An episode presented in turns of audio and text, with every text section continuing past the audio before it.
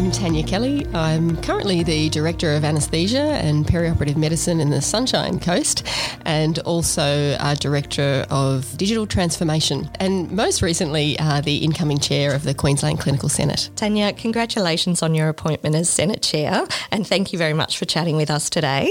We'll talk about your new role a bit later, but I just wanted to start with your career in medicine. What made you become a doctor? Oh, Rebecca, let me let me think. So, you know, I, I went through school and um, I really had two passions. Uh, one was uh, medicine, you know, I was really interested in that. The other one was sailing. And so, actually, when I started off uh, at university and did a medical science degree and was, was going along there and really uh, had an aspiration to be a doctor, because of my local GP. So I was really fortunate. I had a female GP at a time when there weren't that many of them, and a fairly enlightened mother who used to, um, if I had a, a, medical question or was making some uh, personal choices in my life, she'd often sort of say, "Why don't we just go and have a chat with your GP?"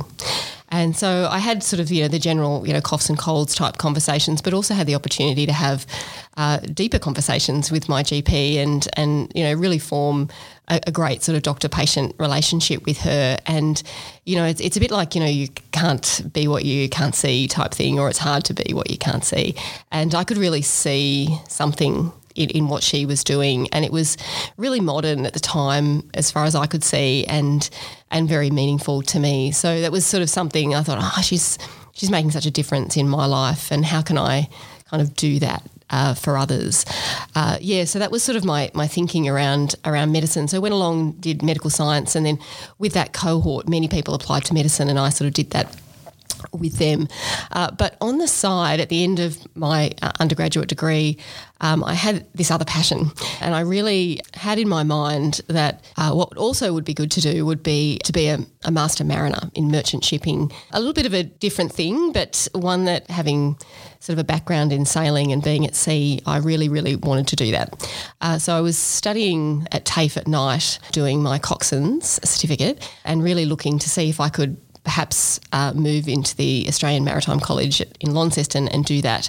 I didn't know how I was going to combine those two things or whatever, and yeah, possibly didn't have much of a sense at the time as to whether it was all possible. But that was kind of my my thinking at the time. To join the AMC at the time, uh, you needed to have employment with a shipping company. And so I went off and did these interviews with BHP and ASP Shipping. And um, I must have seemed a little bit sort of strange to them. You know, this young girl who was doing medical science at university who really wanted to be, a, you know, working on ships. And so wasn't particularly successful in that. But that kind of thing remained in my life. So I've kept the passion alive uh, in, in sailing. And there have been lots of situations where the things that I have learnt in, in the sport of sailing, in the competitive sport of sailing, and also with being at sea have provided these really sort of rich learnings for my life in medicine. We'll talk more about your sailing, but what then cemented your decision to continue on with medicine? Yeah, so because these things were both happening in parallel, I was successful in joining the graduate medical course at the University of Queensland and really started off doing that. I felt really, really lucky to be part of that cohort. It was really diverse, it was very interesting, and it was really the beginning in medicine in Queensland and really, really nationally in problem based learning. And so we were the guinea pigs, if you like, going through that and really learned medicine in this really sort of rounded way. And then that really sort of started the beginning of of, of my medical career, which, you know, I've loved ever since. And Tanya, what about anaesthetics specifically? Why was it that you followed that specialty? Oh yeah, look, it's an it's an interesting uh, career story. You know, I, I, guess like everybody's. Yeah, I left medical school and really saw those early residency years as a year to years to get some really broad experience and uh, see some different health systems and, and live in different states. So uh, I did my internship in Newcastle, another year in Perth, and then a year in Sydney. And I generally gravitated to those critical care specialties.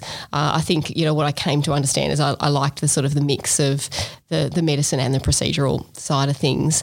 But I was really not, um, and I, think like a lot of junior doctors, certain about where I wanted to be. Um, as you get more and more information, and, and, you can see the sort of diversity and the vast array of things you can do, and, and I wasn't really wanting to close a lot of doors at the time. You know, once you sort of engage in a specialty, often you find that that's kind of where you go. So I was trying to remain quite broad. And then a, a long hopped, I did do the Sydney to Hobart um, in uh, 1997, I think. And when I was down there, the Antarctic Division uh, had a, a, stall at Constitution Dock, and I remember going over there and sort of saying, "Oh, you know, is there any opportunity for for doctors?" I was a medical student at the time, and uh, and they said, "Well, you've got to be a doctor first, Tanya." Uh, but you know when you when you do that, uh, come and talk to us. But you need to stay broad. Um, so it always sort of was in my mind. You know, how do you sort of keep this breadth um, and this this sort of broader view? But I certainly did that. So in my fourth year out, I went to Antarctica and spent a year down there uh, working as a um, Antarctic medical practitioner at the Casey Station, and it was just a fantastic experience. I learnt a lot there. Uh, one of the things I'll share with you is when I was being sort of trained up, it took about uh, six months to do all of the training, and, and again, really broad stuff. Uh, there was a there was a week of dentistry. You know, my dental colleagues would you know um, cringe at that, but that that's what, what we had, and um, it was at the Royal Melbourne Dental Hospital, and there were you know lots of other sort of training. Um, I was had the opportunity to do an honorary surgical fellowship at the Austin to be able to sort of do a um, uh, kind of a four quadrant pack and close of a, of a bleeding abdomen and things like that. One of the things that was most formative was the situation where, in that training period, one of the um, directors of the polar medicine unit sat me down and said, Now, Tanya, you can't fall out with anyone down there. And, uh, and you know, I wasn't one that was sort of prone to falling out with people, but I, I thought, uh, but, you know, I, I um, said, "Oh, you know, that, okay, I'll, I'll be really careful about that. I, you know, I'm not planning to have any major arguments, you know." But he said, "No, no, no, no. You really cannot fall out with anyone." Uh, and the reason for that is that you're the only medical practitioner down there, and if you um, have a problem with anyone on the station, you will deprive them of clinical care and access to clinical care.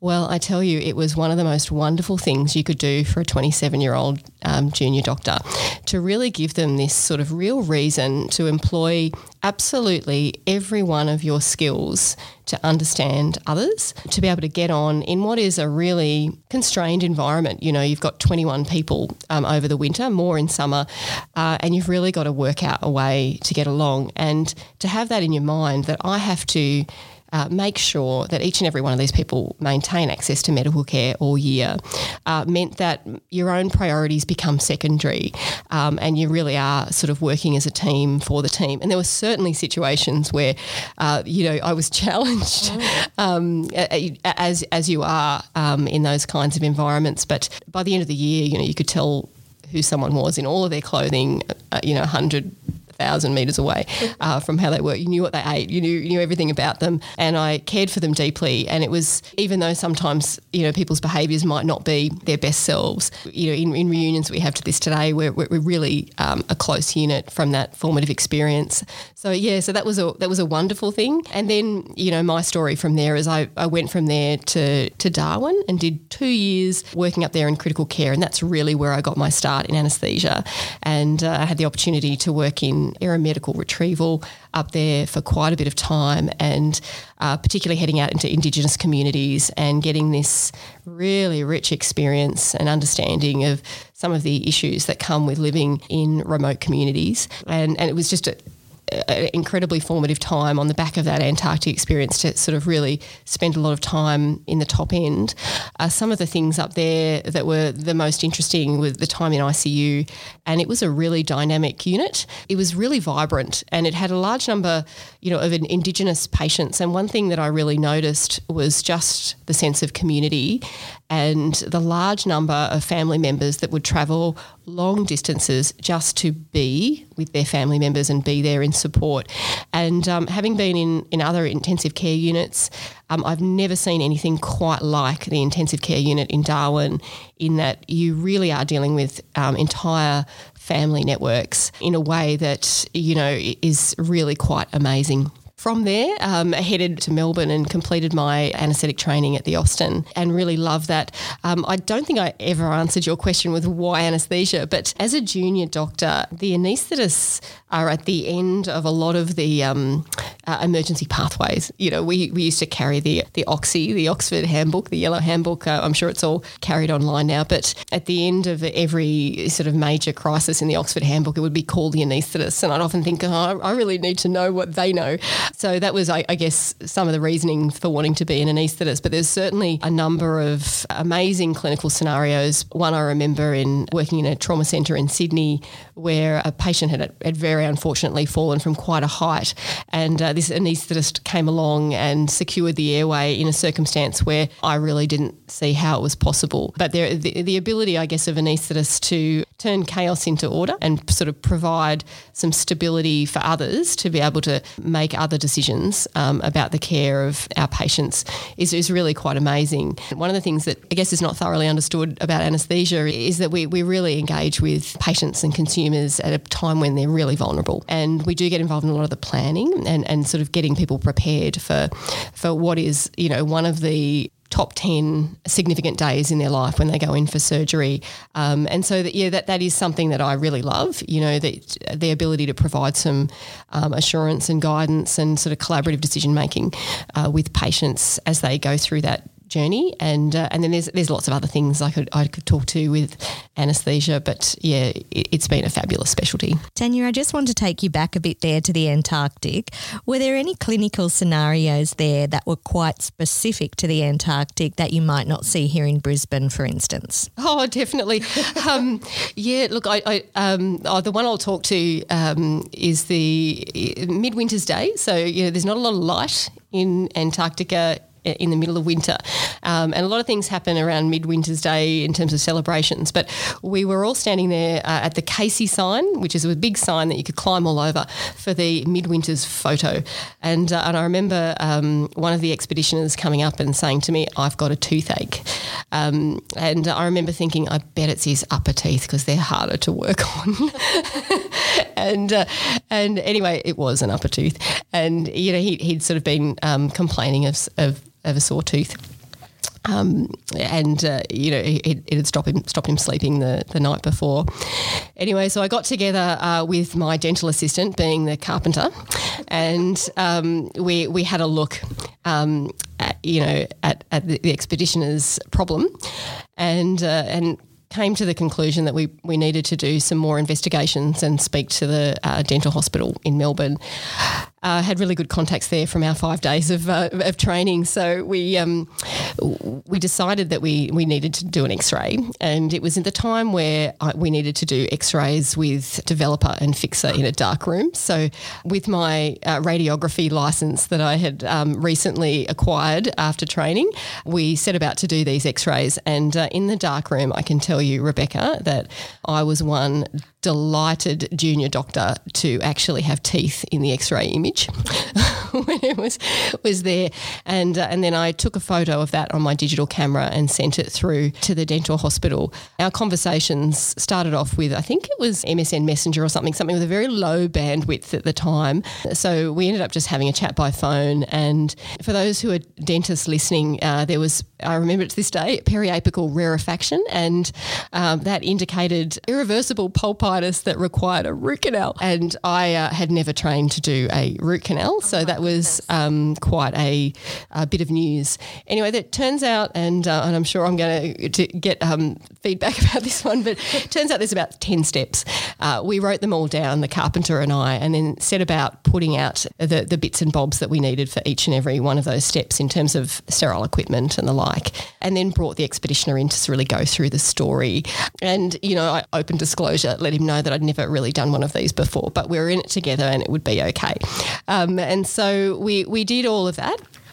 Uh, I think we started the root canal at about maybe midday or it might have been early afternoon and finished uh, at about 10 o'clock at night. Oh. So it took us quite a bit of time. You know, for, for, those who don't like going to the dentist, you imagine sitting in the chair for ages.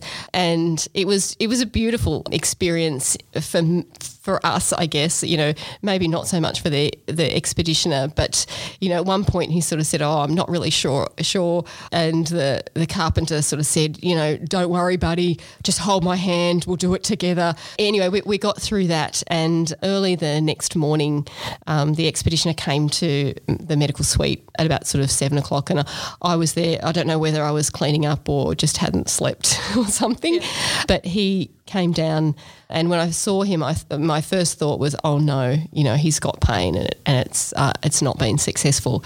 Uh, but no, he'd brought me a chocolate cake and he'd actually stayed up overnight and made this chocolate cake to thank me because he wasn't in any more pain.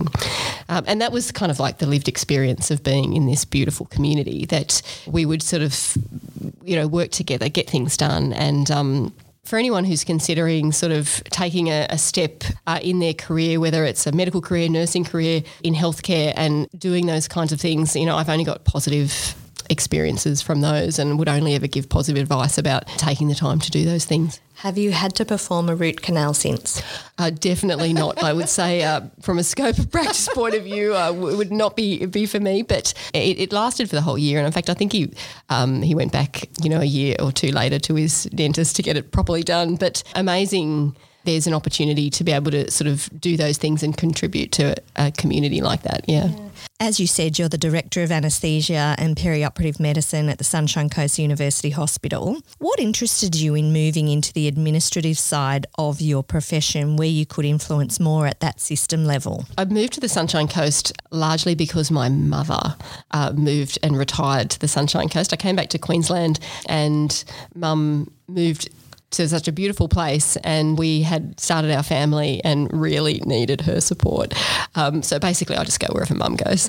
Um, and, and on arrival uh, in the Sunshine Coast working as an anaesthetist, um, I did get involved in the establishment of, of a trauma service for the Sunshine Coast. And, uh, and, you know, I could see having come from the Austin and then also working at Royal Melbourne in my anaesthetic fellowship, Royal Melbourne was a, a, trauma centre and I could see some opportunities to, to bring some of that sort of trauma service processes into Nambour Hospital at the time. I, I sort of got about with a group of other clinical care clinicians in various specialties, and we really worked really closely together to develop a trauma service that really we could take to the new hospital, the Sunshine Coast University Hospital, that was in the planning stage at that time. That was really one of my first forays into working with other specialties to try to really do something different and establish something and understand what the barriers were and how, how do you get something done uh, in a health system? How, how do you make the case that something's a priority? And for, for this particular one in trauma services, they're often consult liaison services. They don't don't um, necessarily perform activity within and of themselves. And so there's there's it's it's often difficult to sort of make the the value case there. So that was interesting and uh, enjoyable to really start to do things that weren't there before and see some of the benefits that that came from that. And to do that with the other critical care specialties was really good, and with the other disciplines. So there was a really strong. Is often nursing led those services. So uh, really having really great nursing leadership involved was just excellent. That project really started to form up to be quite large, and I was sort of feeling like I was missing some project management skills in that, uh, just trying to keep things sort of together and on schedule. And how do you how do you record this? And surely there's a tool for this. At the time, the New South Wales Health Redesign School was in existence, and Queensland had provided a position there. That was sort of in the in the early days where Queensland was establishing its own quality improvement network that's quite mature today. But back then, I, I went down to the ACI, the New South Wales Redesign School, and really took that project to them and did that project management stuff, utilising a lot of clinical redesign principles and really applying those redesign methodologies and getting really good results by sort of really going with it, it was super enlightening. And it really made me feel like oh you know if we could just do this we could do we, we could apply this to anything. And if we could really you know work to define the problem and really start to understand it a much better chance of finding a solution and much better chance of, of really not wasting our time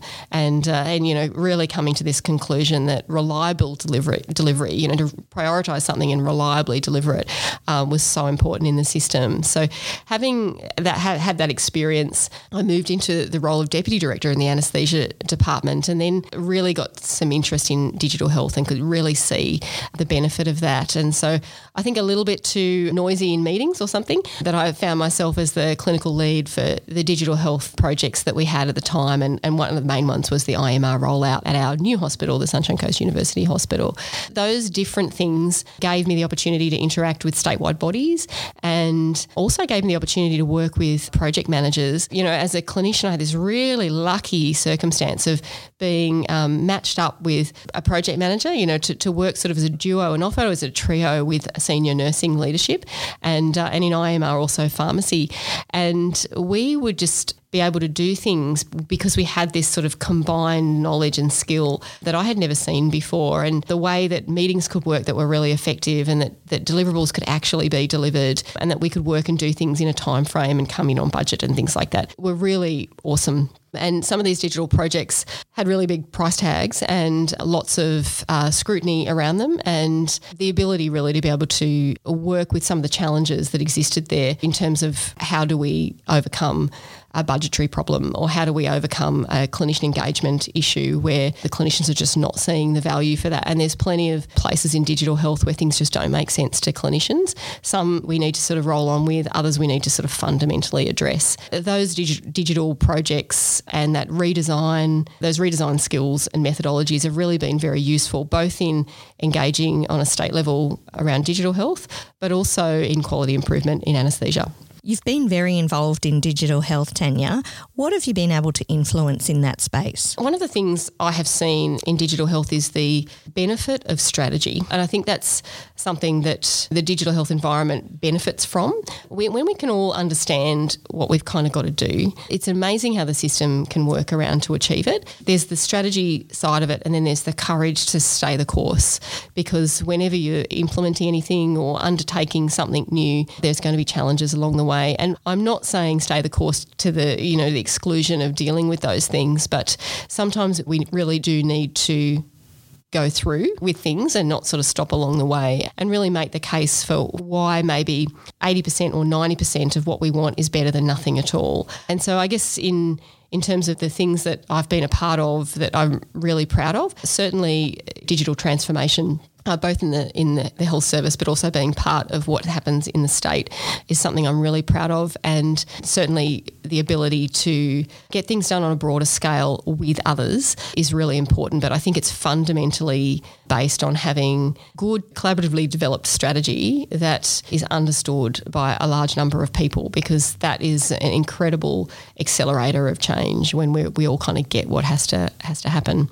The other thing I'd probably mention, just in terms of things that I'm proud of is really the the ability to lead a, a happy team, particularly a clinical team. You know, my own one uh, in anaesthesia, I really care about the team that I work with. I really have a high degree of respect and belief in them, and hopefully, um, we're, we're st- seen as a stable unit that are a referential point for a lot of our colleagues, and the the ability to have a low barrier for referral and be a point within an organisation of, of access and support when people have troubles, you know, whether it's a junior doctor who needs support, our nursing colleagues in recovery, um, surgical colleagues and the like. So that, that's something I think that is really important in our our environment, our people are so important, and the ability to work with consumers to really turn on its head what it is we're trying to do to get that right, and then to be able to work with clinical teams. What I have found with clinicians is that, that they're a group of people who are not short of an opinion, highly intelligent humans,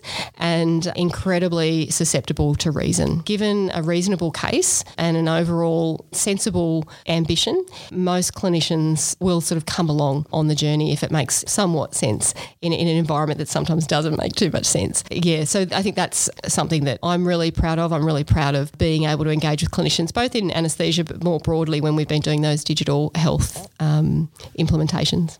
In early 2022, you'll become the fourth chair of the Queensland Clinical Senate.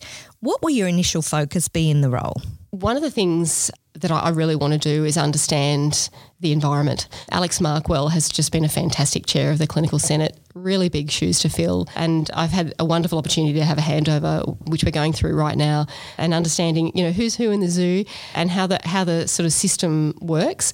But uh, what really matters to me is understanding what our clinicians really want and need and what the consumers really want and need. We see examples of provider based design, and we really need to think about things from a consumer perspective, not just because it's a nice thing to do or a good thing to do, but because it's absolutely essential to nutting out the difficult challenges uh, that we see along the way. When we put in something new, if we look at it just from within our health system, we, we tend to solve the problems that we can solve. We, we solve the things that are within the locus of our control. But when you look at it from a consumer's perspective, you know, how do I know about that? And where do I get that information from? And how does that information get to my GP? And and and how do I understand what what options are available to me? They are really tricky things for health services um, and health systems to solve because they involve uh, moving within um, various agencies.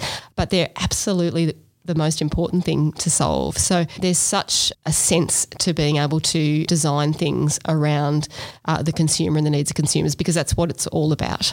Tanya, in recent times you did your MBA. How did that come about? I'm someone who, you know, gets a, a, lot of joy out of diversity and variety. I think I was deputy director at the time um, of anaesthesia in the Sunshine Coast, and I'd got myself into into a meeting with some business types, and had no idea what was going on. You know, I didn't understand the language. There, were, there was a lot of chatter about balance sheets and contracts and the like, and I was just backing right out of there. I'm thinking, I just need to say nothing here and uh, and get out quickly before I uh, commit uh, my unit or the health service to something that we, we shouldn't have. So I, I came away from that meeting and said, oh, look, I'm, I'm missing something here. And uh, yeah, I don't want to go back into another meeting like that um, with at least not understanding the vernacular and the um, and, and the, the, terms. So I, uh, I thought about that and thought, oh, well, I do this or that, or maybe do a bit of health management or, you know, whatever. But my sister was the one who gave me some really good advice, which was, you know, stay broad, don't don't forget that there's learnings um, outside your craft area. Why don't you do something you know like an MBA or something really sort of broad? Do it in, in your local area. For, for, me, I did it in Brisbane. Get to know people and, and, get to know some perspectives from the outside, and that was really really fabulous um, advice. I did that MBA, and I would recommend to anyone who, within their sort of vocational career, is sort of thinking about filling their toolbox with a few other other things. I'd highly recommend something really broad like like that. I had the opportunity to do a couple of prior to COVID, some overseas stints um, at various universities overseas. And I had this wonderful opportunity to do um, a leadership course at Harvard.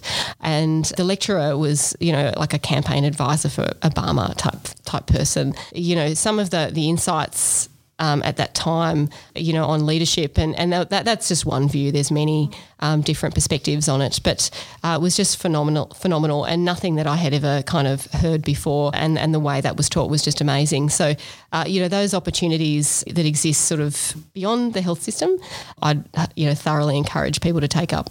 You're obviously very busy, Tanya, between your leadership roles, your work, studies, sailing, and being a mum. How do you look after your mental health and well-being?